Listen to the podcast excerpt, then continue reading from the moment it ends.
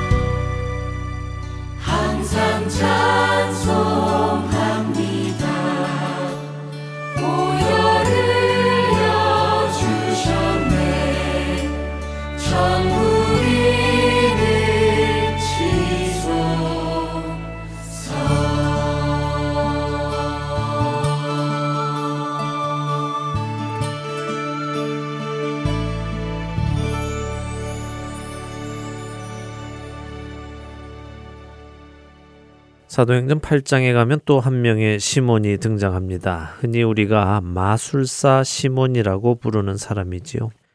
그의 이야기를 조금 읽어볼까요? 사도행전 8장 5절에서 10절입니다.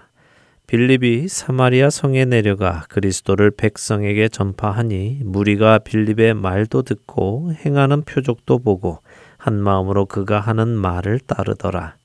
많은 사람에게 붙었던 더러운 귀신들이 크게 소리를 지르며 나가고 또 많은 중풍병자와 못 걷는 사람이 나으니 그 성에 큰 기쁨이 있더라.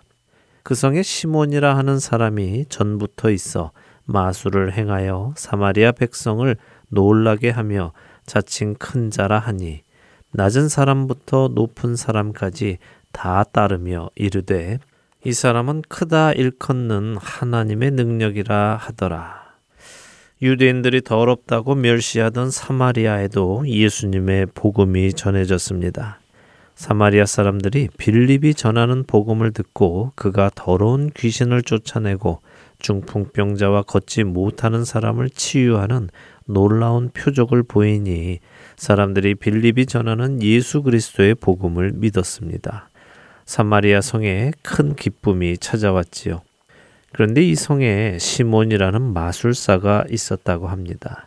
그는 마술을 행하여 사람들을 놀라게 하였고 사람들은 이 시몬의 행하는 일을 보고 그가 하나님으로부터 능력을 받아 이런 일을 행한다며 그를 쫓았습니다. 그는 사마리아 사람들 사이에 꽤 힘이 있는 잘 알려진 사람이었습니다.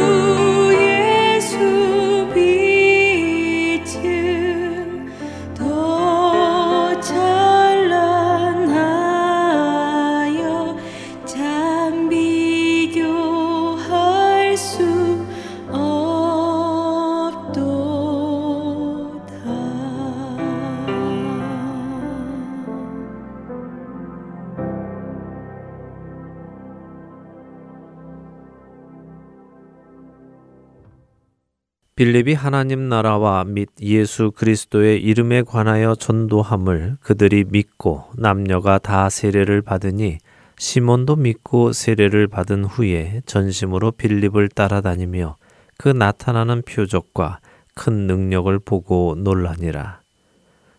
사도행전 8장 12절과 13절의 말씀입니다. 사마리아의 빌립이 예수 그리스도의 복음을 전하자 사람들이 믿고 세례를 받았습니다. 그리고 이 중에는 마술사 시몬도 있었습니다. 마술사 시몬도 믿고 세례를 받은 후에 전심으로 빌립을 따라다녔다고 성경은 말씀하시지요.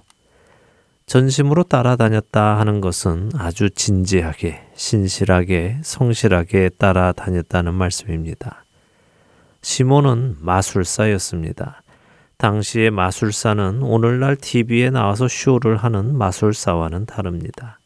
요즘의 마술은 빠른 손놀림으로 사람들의 눈을 속이는 일을 의미하지만 당시의 마술은 귀신의 능력을 힘입어 사람이 할 수 없는 일들을 하는 것을 의미했습니다.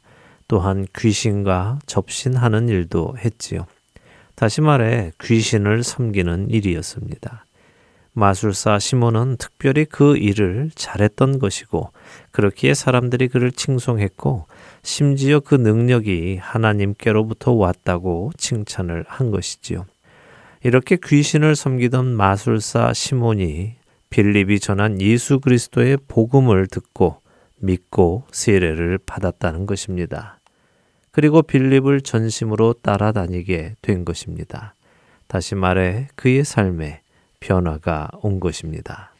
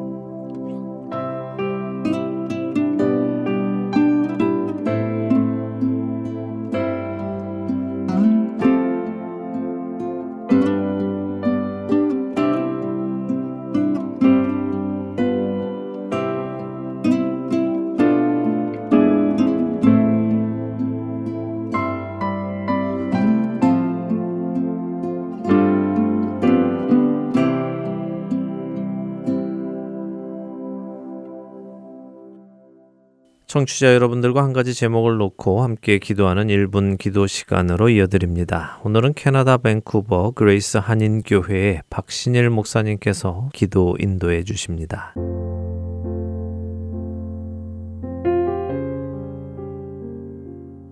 하트앤 서울 복음 방송 1분 기도의 시간입니다. 저는 캐나다 밴쿠버의 그레이스 한인교회 박신일 목사입니다. 오늘 저는 하루를 살아가는 모든 그리스도인을 위해 순종의 기도를 드리고자 합니다. 네, 요즘에 우리가 이 땅에 그리스도인으로 사는 것은 세상 속에서 참 쉽지 않습니다. 순종의 길을 걷는 것은 언제나 꽃길을 걷는 것만 아닙니다. 하나님께 순종하는 것이 참 어려울 때가 많습니다. 그분들 함께 우리 모두 힘을 모아서 주님 말씀 순종하며 살아가도록 이 시간 함께 잠시 기도하는 시간을 갖겠습니다. 다 같이 기도하시겠습니다.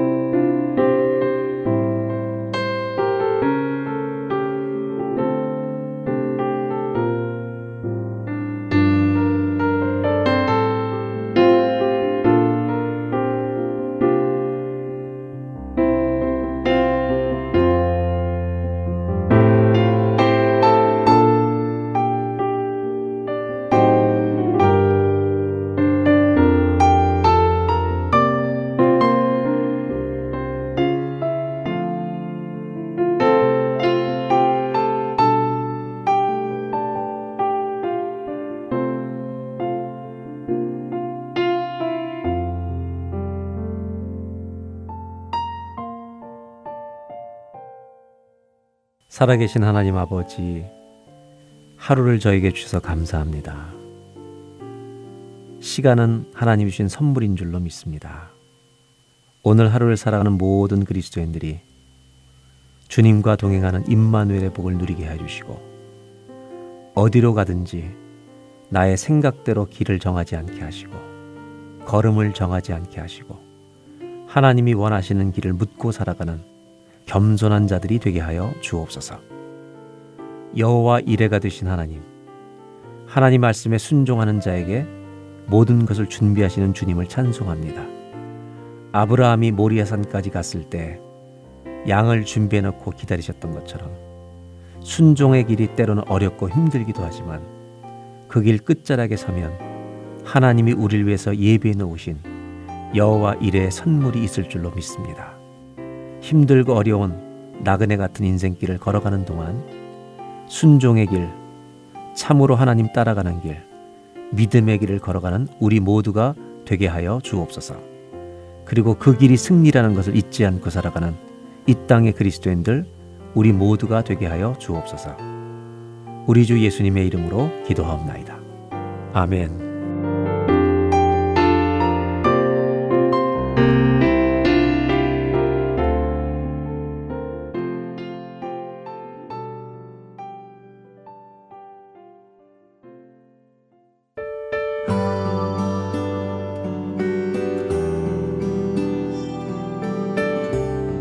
할트앤 서울 복음 방송 청취자 여러분 안녕하십니까?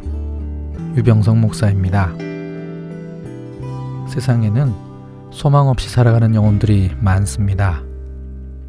본 할텐 서울 복음 방송은 그렇게 소망 없이 살아가고 있는 이들에게 참된 소망이신 구주 예수 그리스도를 전하는 메신저입니다. 귀 있는 자들에게 예수님만이 참된 소망이며 생명이심을 널리 알리는 이 사역을 위해 기도와 물질로 동참하기 원하시는 분들은 전화번호 602-866-8999으로 문의 주시기 바랍니다.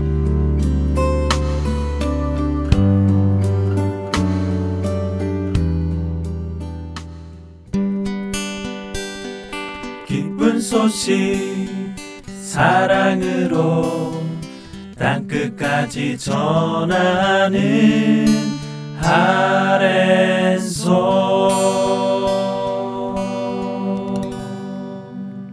스스로 왕이 되어 살아가던 구약의 어두운 사사 시대 속에서도 구원의 손길을 거두지 않으시는 하나님을 만나는 시간입니다. 사사기 강해로 이어드립니다.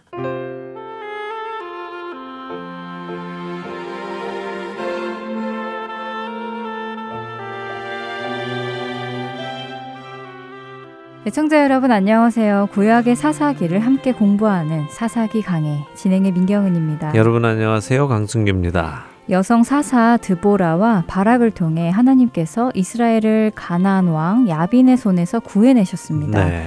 그런데 바락의 믿음이 적어서 적장을 치는 영광은 야엘이라는 여성의 손에 넘어갔습니다. 네, 그렇습니다. 마땅히 남성이 해야 할 일인데도 불구하고 남성에게 믿음이 없고 또 믿음이 없으니까 용기가 나지 않아서 하나님께서 명하신 일을 하지 못하던 그때에 하나님께서는 이방의 여인의 손을 통해서 적장을 손쉽게 무찔러 주심으로 전쟁은 힘과 작전으로 하는 것이 아니라 믿음과 순종으로 하는 것임을 이스라엘에게 또 우리에게 보여주시지요. 사사계를 통해 계속해서 우리에게 하시는 말씀이 바로 그 말씀인 것 같아요. 네. 전쟁은 하나님이 하시고 우리는 그분을 믿고 순종하면 된다는 말씀이요. 맞습니다. 하지만 쉬운 것 같은데 그렇게 쉽게 되지는 또 않더라고요. 예, 그렇죠. 또 말처럼 쉬우면 누구나 또 믿음의 용사가 되겠죠. 네. 아, 그러나 믿음은 참 어려운 것입니다. 믿어져야 하기 때문이지요. 내가 믿으려고 노력해서 되는 것이 아니라요. 믿어져야 하는 것입니다. 어, 믿어진다는 것은 경험을 통해 신뢰하게 된다는 말씀입니다. 하나님이 참 감사한 분인 것은요. 이스라엘에게 믿음이 없다고 해서 금방 포기하시지 않으신다는 것입니다. 그분은 계속해서 기회를 주십니다. 믿음이 온전해질 때까지 반복적으로 하나님이 선하시고 믿을 만한 분이심을 보여주시고 경험하게 하시지요. 이 사사기를 통해 우리가 그것을 배워가는 것입니다. 여러분과 저희의 믿음도 그 안에서 자라가기를 원합니다. 자, 지난 시간에 사사기 5장을 보면서요. 이번 전쟁 중에 이스라엘 각 지파에게 어떤 일이 있었는지를 살펴보았습니다. 네, 드보라와 바락이 전쟁 후에 노래를 지어 불렀는데 그 노래의 가사 안에 각 지파에게 전하는 메시지가 담겨 있었어요. 네. 뭐 마치 요즘 젊은 사람들에게 유행하는 랩 뮤직 같은 느낌이 들더라고요. 예, 젊은 사람들한테는 또 그렇게 느껴질 수도 있겠네요. 랩 음악이 말하듯이 노래를 하는 것이니까요. 네. 예, 어쨌든 드보라와 바락은 노래를 통해 각 이스라엘 지파의 모습을 그려내면서 칭찬받을 지파에게는 칭찬을 해주고 책망받을 지파는 책망하는 모습을 보여주었습니다. 그러게요. 지난 시간 사사기 5장을 보다 보니까요. 전쟁에 나몰라라 하고 빠진 지파들도 있었다는 것이 조금 놀라웠습니다. 예, 그렇죠. 지도를 보실 수 있으면 더 쉽게 이해가 될 것이라고 말씀을 드렸는데요. 어, 사실 지도를 보면 전쟁이 있었던 기손강을 중심으로 근접한 지역의 지파들은 전쟁에 참여했습니다. 그런데 한 치 건너 두 치에 있는 지파들은요, 전쟁에 참여하지 않았지요. 또한 자신들의 생업에 손해가 올 것 같다고 판단되던 지파들도 전쟁에 참여하지 않았습니다.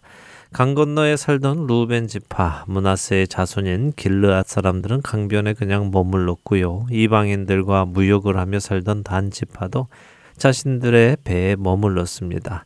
아셀 지파 역시 해변에 앉아 머물렀지요. 한 아버지의 자손들인 이스라엘 열두 지파가 공동의 적에게 공격을 하는 것이 아니라 자신들에게 직면한 손익에 관련하여 공격을 하고 또 하지 않고 하게 되는 모습이 참 슬픈 것입니다.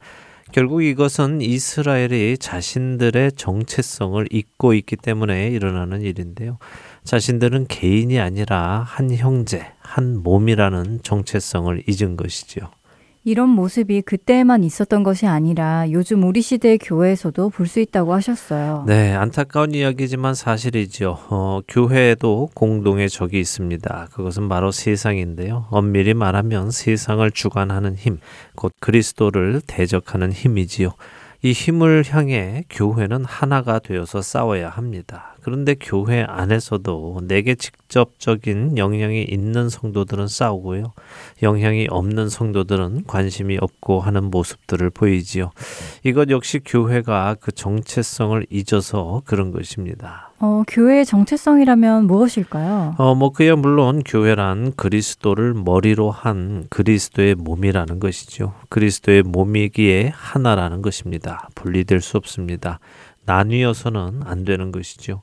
어, 우리 몸에 병균이 들어오면요, 온 몸이 병균과 싸워서 건강한 몸을 유지하듯이 교회라는 공동체 안에 악한 것들이 들어오면 온 교회가 한 몸으로 싸워내야 하는 것입니다. 이런 이유로 중보 기도 혹은 또 도고 기도라고도 하지요. 이 중보 기도는 참 중요한 것입니다. 교회가 한 몸으로서 가지고 있는 문제에 대해 한 마음으로 하나님께 기도하고 해결책을 구하는 것이기에 그렇습니다. 사실 이 중보 기도는요, 아무나 할 수 있는 것은 아닙니다. 그리스도의 몸인 교회가 나의 몸처럼 느껴지는 사람만 할 수 있지요. 나하고 별 상관없다고 느껴지는 사람들은 중보 기도를 하려고 해도요, 기도가 잘 안 됩니다. 당장 자신에게 절박함이나 필요성이 느껴지지 않아서 그렇지요. 혹시 여러분 안에 그런 하나됨이 잘 느껴지지 않는다면요, 자신의 신앙을 잘 한번 점검해 보시기를 바랍니다. 이 사실을 잘 기억하시고, 교회의 정체성을 지키며 살아가는 우리가 되기를 바랍니다. 네, 저도 저의 신앙을 한번 점검해 보아야겠습니다. 네, 자 오늘 사사기 5장 19절에서 23절 읽고 또 시작을 해보지요. 네. 왕들이 와서 싸울 때 가나안 왕들이 무기 또 물가 다낙에서 싸웠으나 은을 탈취하지 못하였도다. 별들이 하늘에서부터 싸우되 그들이 다니는 길에서 시스라와 싸웠도다. 기손강은 그 무리를 표류시켰으니 이 기손강은 옛 강이라. 내 영혼아, 내가 힘 있는 자를 밟았도다. 그때 군마가 빨리 달리니 말굽 소리가 땅을 울리도다. 여호와의 사자의 말씀에 메로스를 저주하라. 너희가 거듭거듭 그 주민들을 저주할 것은 그들이 와서 여호와를 돕지 아니하며 여호와를 도와 용사를 치지 아니함이니라 하시도다. 네, 자 사사기 4장에서는 사실 이번 전쟁에 어떤 일이 있었는지에 대한 설명은 없었습니다. 그냥 단순히 하나님께서 바락 앞에서 시스라와 그의 모든 병거와 군대가 칼날로 혼란에 빠지게 하셨다고 간단하게만 설명이 되어 있었지요.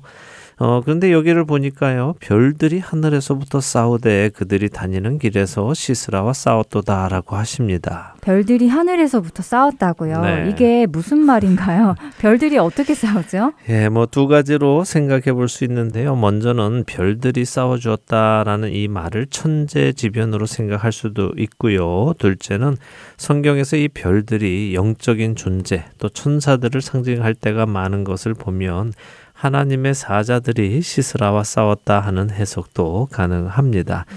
두 가지 다 해석이 가능하지요. 어, 그런데 앞에서 보았을 때 땅이 진동하고 하늘도 물을 내리고 구름도 물을 내렸다 하는 말이 있었던 것을 보면요. 큰 자연 재해가 있었던 것도 사실이니까요. 그런 해석도 가능하고요. 실제로 성경의 많은 곳에서 하나님의 군대가 이스라엘을 위해 싸워주는 장면도 많기 때문에 둘 다 해석이 가능한 것입니다.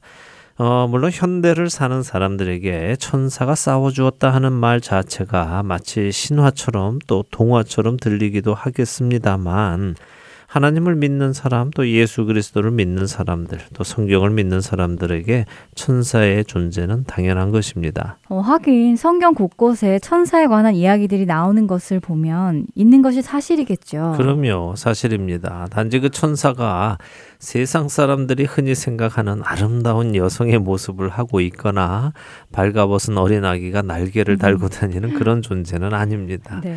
성경의 천사는 대부분 남성의 모습으로 나타납니다. 뭐 어찌되었던 그 별들이 천재지변이던 천사던 하나님의 개입이 계셨다는 이야기를 하고 있는 것이죠. 천재지변도 하나님이 일으키시고요. 천사도 하나님이 부리시기 때문입니다. 결국 이 전쟁은 하나님이 이스라엘을 위해 인간적인 방법이 아닌 놀라운 방법으로 하셨고 지난 시간에도 말씀드렸듯이 물이 범람해서 그들의 철병거가 아무 쓸모가 없게 되었고요. 그들이 섬기던 바알 신이 비와 천둥을 다스리는 것이 아니라 하나님께서 다스리심을 보여준 것입니다. 그렇군요. 음, 그런데 23절에 메로스를 저주하라는 말씀이 있는데요. 메로스가 무언데 저주를 하라고 하는 것이죠? 네, 메로스는 정확히 무엇인지는 잘 모릅니다. 어, 성경에 여기 사사기 5장에 딱 한 번 등장하기 때문인데요. 그래서 학자들은 이 메로스가 이 지역의 이름일 것이다 라고 이야기를 합니다. 또 어떤 학자들은 이 지역에 원래 살고 있는 가나안의 원주민들일 것이다 라고 추측을 하기도 하고요. 어, 특별히 이스라엘이 이 지역에 살고 있었으니까 아마도 이스라엘과 화평을 맺고 살던 족속이었을 것인데 이스라엘과 그렇게 화평을 맺었으면 이번 전쟁에 참여해서 함께 힘을 모아 시스라의 군대와 싸웠어야 했는데 그렇지 않은 것이죠. 그래서 하나님께 저주를 받게 되는 것을 이야기하는 것으로 생각이 됩니다. 이제 우리가 읽을 24절부터 나오는 야엘과 비교되는 대상이기도 합니다. 한번 읽어보지요. 24절에서 27절입니다. 네. 겐 사람 헤벨의 아내 야엘은 다른 여인들보다 복을 받을 것이니 장막에 있는 여인들보다 더욱 복을 받을 것이로다. 시스라가 물을 구함에 우유를 주되 곧 엉긴 우유를 귀한 그릇에 담아 주었고 손으로 장막 말뚝을 잡으며 오른손에 일꾼들의 방망이를 들고 시스라를 쳐서 그의 머리를 뚫되 곧 그의 관자놀이를 꿰뚫었도다. 그가 그의 발 앞에 구부러지며 엎드러지고 쓰러졌고 그의 발 앞에 구부러져 엎드러져서 그 구부러진 곳에 엎드러져 죽었도다. 자, 메로스는 저주를 받을지어다 라고 했습니다. 그리고 다음 절에 야엘은 복을 받을 것이다 라고 하시지요. 저주와 복, 이 둘을 서로 비교해 주는 것입니다. 사실 성경을 간단하게 요약하면요. 복과 저주, 생명과 사망, 이 둘 중에 당신은 무엇을 선택하겠습니까? 라고 우리에게 묻는 것이라고 할 수도 있습니다. 하나님께서는 에덴 동산에 생명나무와 선악을 알게 하는 나무, 곧 먹으면 죽는 사망의 나무를 두고 우리에게 선택권을 주셨습니다. 또한 하나님께서 아브라함에게 너는 복이 될지라 너는 복의 근원이 될지라 이런 말씀을 하셨지요. 그리고 아브라함을 축복하는 자는 내가 축복하고 아브라함을 저주하는 자는 내가 저주하겠다라고 하셨습니다. 다시 말해 아브라함을 기준으로 복을 받고 싶으냐 저주를 받고 싶으냐라고 세상 사람들에게 물으신 것입니다. 또한 마지막 세대에 와서는 예수 그리스도를 통해 같은 질문을 세상에게 하시지요. 메로스는 아브라함의 자손의 전쟁에 참여하지 않았습니다. 그래서 그들은 저주를 받습니다. 반대로 야엘은 아브라함의 자손의 전쟁에 참여함으로 복을 받습니다. 사실 야엘의 남편 헤벨은 지난 시간에도 나누었지만 가나안 왕 야빈과 화평을 맺은 관계였지요. 그랬지요. 그래서 시스라가 전쟁에서 도망쳐 헤벨의 장막으로 숨어들었지요. 그렇습니다. 야엘은 사실 자기 남편이 화평을 맺고 있는 장군을 죽인 것입니다. 여러분들 한번 생각해 보시죠. 여러분들의 배우자가 화평을 맺고 있는 사람과의 관계를 깨고 그 사람을 해칠 수 있으십니까? 이것은 참 어려운 일입니다. 그런데 야엘은 그 일을 했다는 것입니다. 이것은 무엇을 이야기하느냐? 내가 누구 편에 서느냐에 따라 저주와 축복이 갈릴 수 있다는 것입니다. 아브라함을 축복하면 하나님께 축복받고 아브라함을 저주하면 하나님께 저주받는 것이 하나님의 약속이었습니다.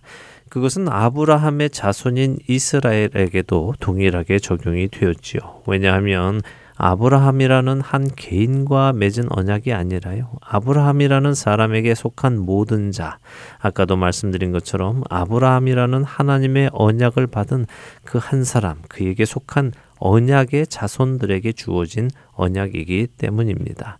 그러니 누구에게 속해야 하는가, 누구 편에 서야 하는가, 그것이 곧 우리에게 생명과 사망을 나누고 복과 저주를 나누게 할 것입니다. 하나님 편에 서야 한다는 말씀이죠. 그렇죠. 하나님 편에 서야 하는 것입니다. 자, 철병거 900대를 자랑하는 대단한 군사력을 다스리던 시스라. 그 엄청난 힘의 주인이 야엘이라는 한 여성의 발 앞에 구부러지고 엎드러지고 쓰러졌다고 반복해서 27절에 말씀을 하십니다. 우리가 신앙생활을 할 때요, 우리를 누르는 것들이 있습니다. 때로는 그것이 가지고 있는 힘이 너무 거대하고 탄탄해서 맞서 싸울 엄두가 나지도 않지요. 그러나 그런 거대한 힘도 우리가 하나님께 순종할 때 힘없이 초라한 모습으로 우리의 발 앞에 그렇게 비참하게 무너져 내릴 수 있다는 것을 성경은 또 하나님께서는 우리에게 가르치고 계시는 것입니다. 애청자 여러분들 앞에 놓인 장애물을 여러분의 힘으로 싸우려 하지 마시고요. 이기려고 하지도 마시기 바랍니다.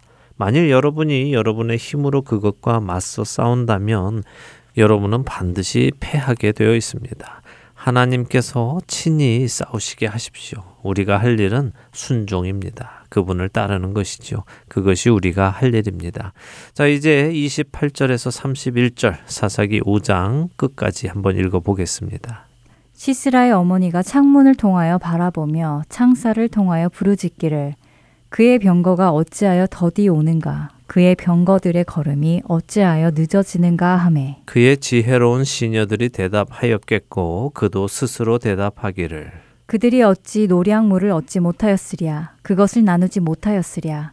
사람마다 한두 처녀를 얻었으리로다. 시스라는 채색 옷을 노략하였으리니 그것은 수놓은 채색 옷이리로다 곧 양쪽에 수놓은 채색 옷이리니 노력한 자의 목에 꾸미리로다 하였으리라. 여호와여 주의 원수들은 다 이와 같이 망하게 하시고 주를 사랑하는 자들은 해가 힘있게 도둠 같게 하시옵소서 하니라 그 땅이 40년 동안 평온하였더라. 아, 드보라는 이처럼 힘없이 비참하게 또 창피하게 여성의 손에 죽어간 시스라의 집안에 어떤 일이 있었을지도 노래를 하고 있습니다.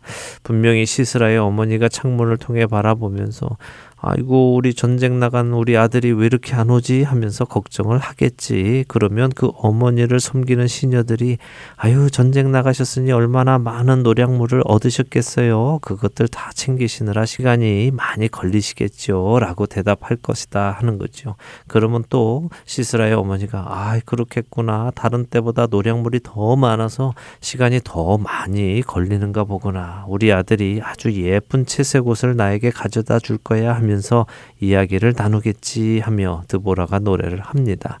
그러나 이렇게 좋아하며 기다리는 그들에게 아주 슬픈 소식이 전해지겠지요. 그런 아이러니한 모습을 드보라가 노래하고 있는 것입니다. 여호와여 주의 원수들은 다 이와 같이 망하게 해 주시라고 드보라가 노래하는 것이죠. 또 반대로 주를 사랑하는 자들은 해가 힘있게 도듬같이 해 주시라고 노래합니다. 네, 다시 축복과 저주, 생명과 사망을 나누는군요. 네, 말씀드린 대로 이것이 성경이 나누는 두 가지입니다. 복과 저주, 생명과 사망. 한 가지 더 붙이자면 상과 벌까지 넣을 수 있겠죠. 자, 이렇게 해서 이스라엘에 다시 평화가 찾아옵니다. 무려 40년 동안 평온했다고 하시지요. 드보라의 이야기가 4장과 5장 이렇게 두 장에 걸쳐서 기록이 되었습니다. 이 이야기를 통해 무엇을 생각해 볼 수 있을까요? 먼저는 이 사사기가 이스라엘 남성들을 향해 쓴 하나님의 말씀이라고 할 때 첫 사사부터 우리는 각 사사가 가지고 있는 특징이 이 이스라엘의 주류를 이루고 있는 남성들에게 하는 책망의 말씀이기도 하고 동시에 권면의 말씀이기도 했다고 말씀드렸습니다. 네, 노장의 온니엘의 경우 이스라엘의 젊은 남성들이 자신들이 해야 할 일을 못하고 살 때 하나님께서 노장의 온니엘을 통해 이스라엘을 구하셨고 오른손 장애를 가진 사사 에웃의 경우에는 건강한 자들이 할 일을 못하고 살때 하나님께서 장애를 가진 에웃을 통해 이스라엘을 구원하는 것을 보여주셨지요. 그렇습니다. 또 이스라엘의 남성들이 제대로 하나님을 섬기지 못하고 살아갈 때에 이방신을 섬기던 집안의 삼가를 통하여 이스라엘을 구원하셨죠. 이제 남성들이 용기가 없어서 움츠리고 살아갈 때 여성을 통해 이스라엘을 구원하시는 하나님을 보게 되었고 또 경험하게 된 것입니다. 전쟁은 하나님께 속했고 우리가 할 일은 그분을 믿고 순종하는 것임을 확실하게 보여주시는 것입니다. 이스라엘을 축복하는 것이 축복받는 비결이고 이스라엘을 저주하면 저주받는다는 것도 또 한 번 보게 되었습니다. 맞습니다. 그리고 형제의 전쟁에 참여해야 하는 것이 형제의 도리다 하는 것도 배웠죠. 네. 예, 좀 거리가 멀다고 나의 먹고 사는 문제에 해가 된다고 해서 모르는 척 남의 일인 척하는 모습은 하나님 앞에 책망받을 일인 것도 우리가 분명히 보았습니다. 또한 하나님의 편에 서기 위해 남편과 화평을 맺은 시스라를 죽이는 야엘의 모습에서 우리가 누구와의 화평을 지켜야 하는가, 더 나아가 하나님과 관계를 지키기 위해서 세상과의 화평까지도 깰수 있어야 한다는 것도 생각해 볼 만하지요. 그러게요. 사실 우리 중 많은 사람들은 세상과의 관계를 지키기 위해서 하나님과의 관계를 깨는 경우가 많잖아요. 예, 참 좋은 지적하셨습니다. 세상의 사람들의 시선이 무섭고요. 또 그들로부터 멀어지는 것이 두려워서 하나님과의 약속을 깨고 하나님의 말씀을 어기고 불순종하는 경우가 많지요. 성경은 때때로 두려울이 많지 날카롭게 선과 악을 구분하십니다.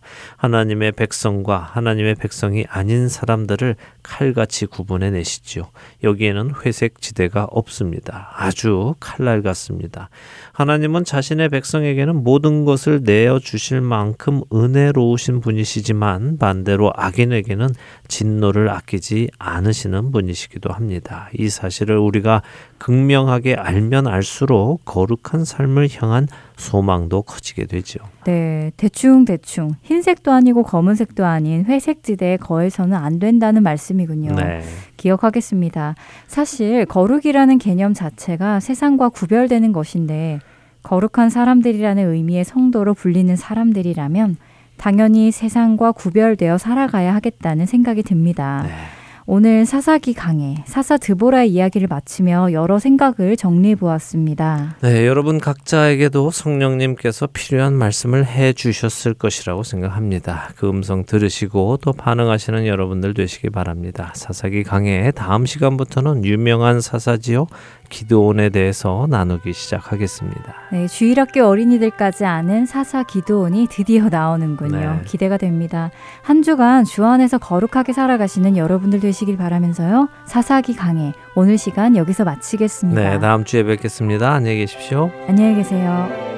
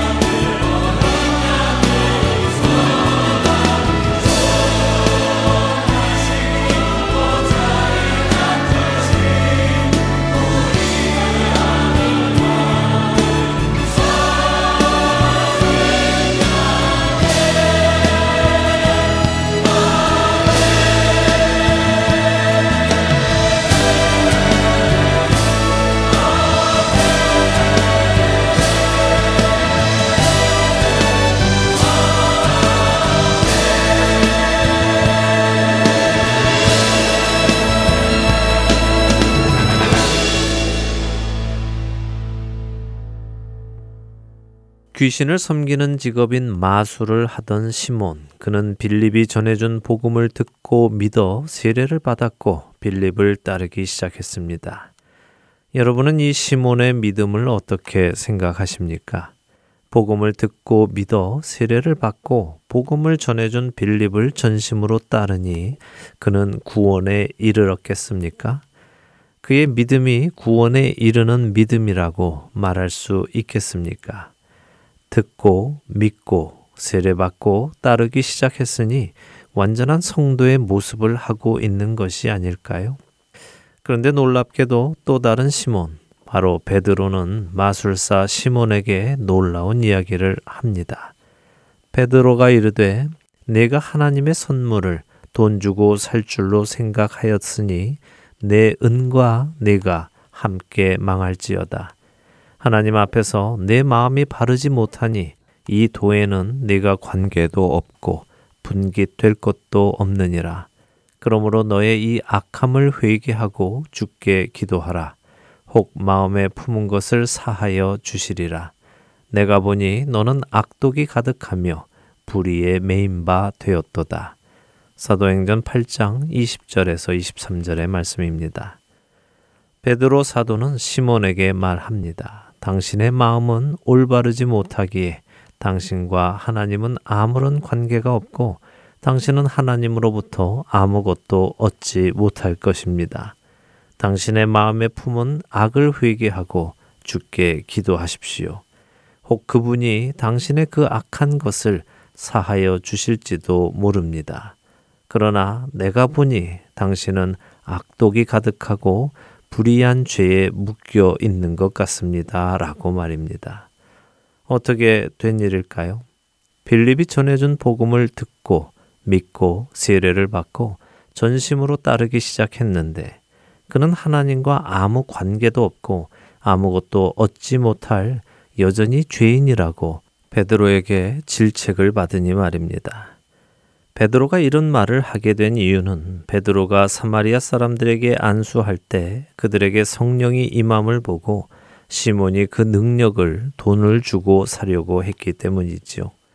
다시 말해 시몬의 믿음의 동기는 예수 그리스도를 자신의 구주로 영접하고 이제 그분을 따라 하나님의 백성으로 거룩하게 살기 위함이 아니었던 것입니다. 시몬은 지금껏 자신이 행해오던 마술로 인하여 사람들이 자신을 쫓는 것을 좋아했고 그렇게 힘을 가지고 있는 것을 좋아했습니다. 그런데 자신이 가지고 있는 힘보다 더 큰 힘이 나타났습니다. 빌립이 보여준 표적에서 그는 더 큰 힘이 있는 것을 보았기에 그 힘을 얻고자 빌립이 전해준 말을 믿고 그 힘을 얻기 위해 세례를 받았고 그 힘의 비밀을 알기 위해 전심으로 빌립을 쫓아다닌 것입니다. 그는 예수님을 쫓지 않았습니다. 진리를 쫓지도 않았습니다. 그는 힘을 쫓았고 명예를 쫓았고 자신의 유익을 쫓았습니다. 여러분이 예수님을 쫓는 것은 무슨 이유에서입니까? 여러분이 복음을 듣고 믿고 세례받고 따르는 이유가 무엇을 얻기 위함입니까? 혹 여러분 자신의 유익, 편안함, 명예, 물질적인 풍요, 이 땅에서의 성공을 위함은 아닙니까? 만일 여러분께서 이 땅에 사는 동안 이러한 것들을 얻기 위해서 예수 그리스도를 믿기로 하셨다면 여러분의 믿음과 마술사 시몬의 믿음에는 어떤 차이가 있습니까? 마술사 시몬의 믿음은 구원에 이르는 믿음이 아닙니다. 그의 믿음은 회개해야 하는 믿음이며 용서받아야만 하는 믿음입니다. 그렇지 않으면 그는 자신이 원하는 그 은과 함께 망할 믿음을 가진 것입니다. 우리의 믿음은 그런 믿음이어서는 안 됩니다. 아무리 겉으로 보이는 모습이 듣고 믿고 세례받고 따르는 같은 모습일지라도 그 마음의 동기가 다르면 안 되는 것입니다. 사랑하는 할텐 서울 복음 방송 애청자 여러분, 여러분의 믿음을 점검하십시오. 여러분이 예수님을 믿고 따르는 이유가 무엇인지 확인하십시오. 그렇지 않으면 여러분의 믿음은 여러분이 원하는 것과 함께 마술사 시몬처럼 망하게 될 것이기에 그렇습니다. 나의 간절한 기대와 소망을 따라 아무 일에든지 부끄러워하지 아니하고 지금도 전과 같이 온전히 담대하여 살든지 죽든지 내 몸에서 그리스도가 존귀하게 되게 하려 하나니 이는 내게 사는 것이 그리스도니 죽는 것도 유익함이라. 빌립보서 1장 20절과 21절의 말씀입니다. 우리의 믿음의 동기는 나를 위함이 아니라 우리를 위해 죽으시고 다시 살아나신 그리스도께서 내 몸에서 존귀하게 되게 하기 위함입니다. 다음 한 주도 자신의 믿음의 동기와 목적을 점검하고 주를 위하여 살아가기로 결단하고 살아가시는 저와 애청자 여러분이 되시기를 소망하며 오늘 주안의 하나 일부 여기에서 마치도록 하겠습니다. 함께 해주신 여러분들께 감사드리고요. 저는 다음 주 이 시간 다시 찾아뵙겠습니다. 지금까지 구성과 진행의 강순기였습니다. 애청자 여러분 안녕히 계십시오. 예수 안에 능력이 있네 나 힘이 없어 쓰러질 때도 넘치는 은혜와 사랑 그 능력으로 승리 얻으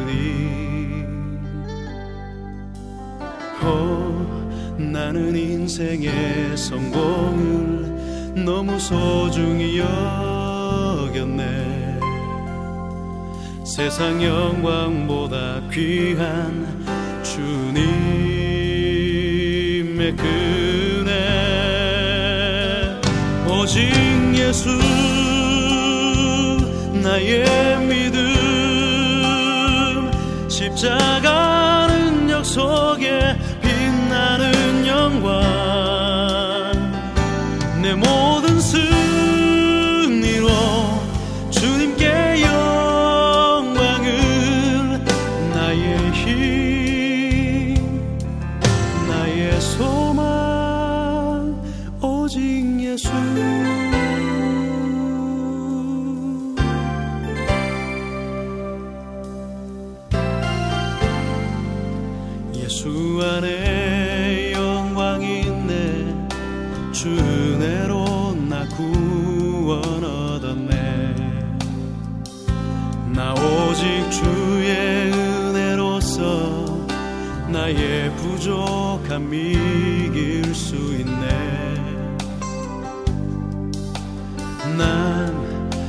이제 세상 명예보다 주님 알기 원해. 주의 축복 감사하며 주의 영광 높이리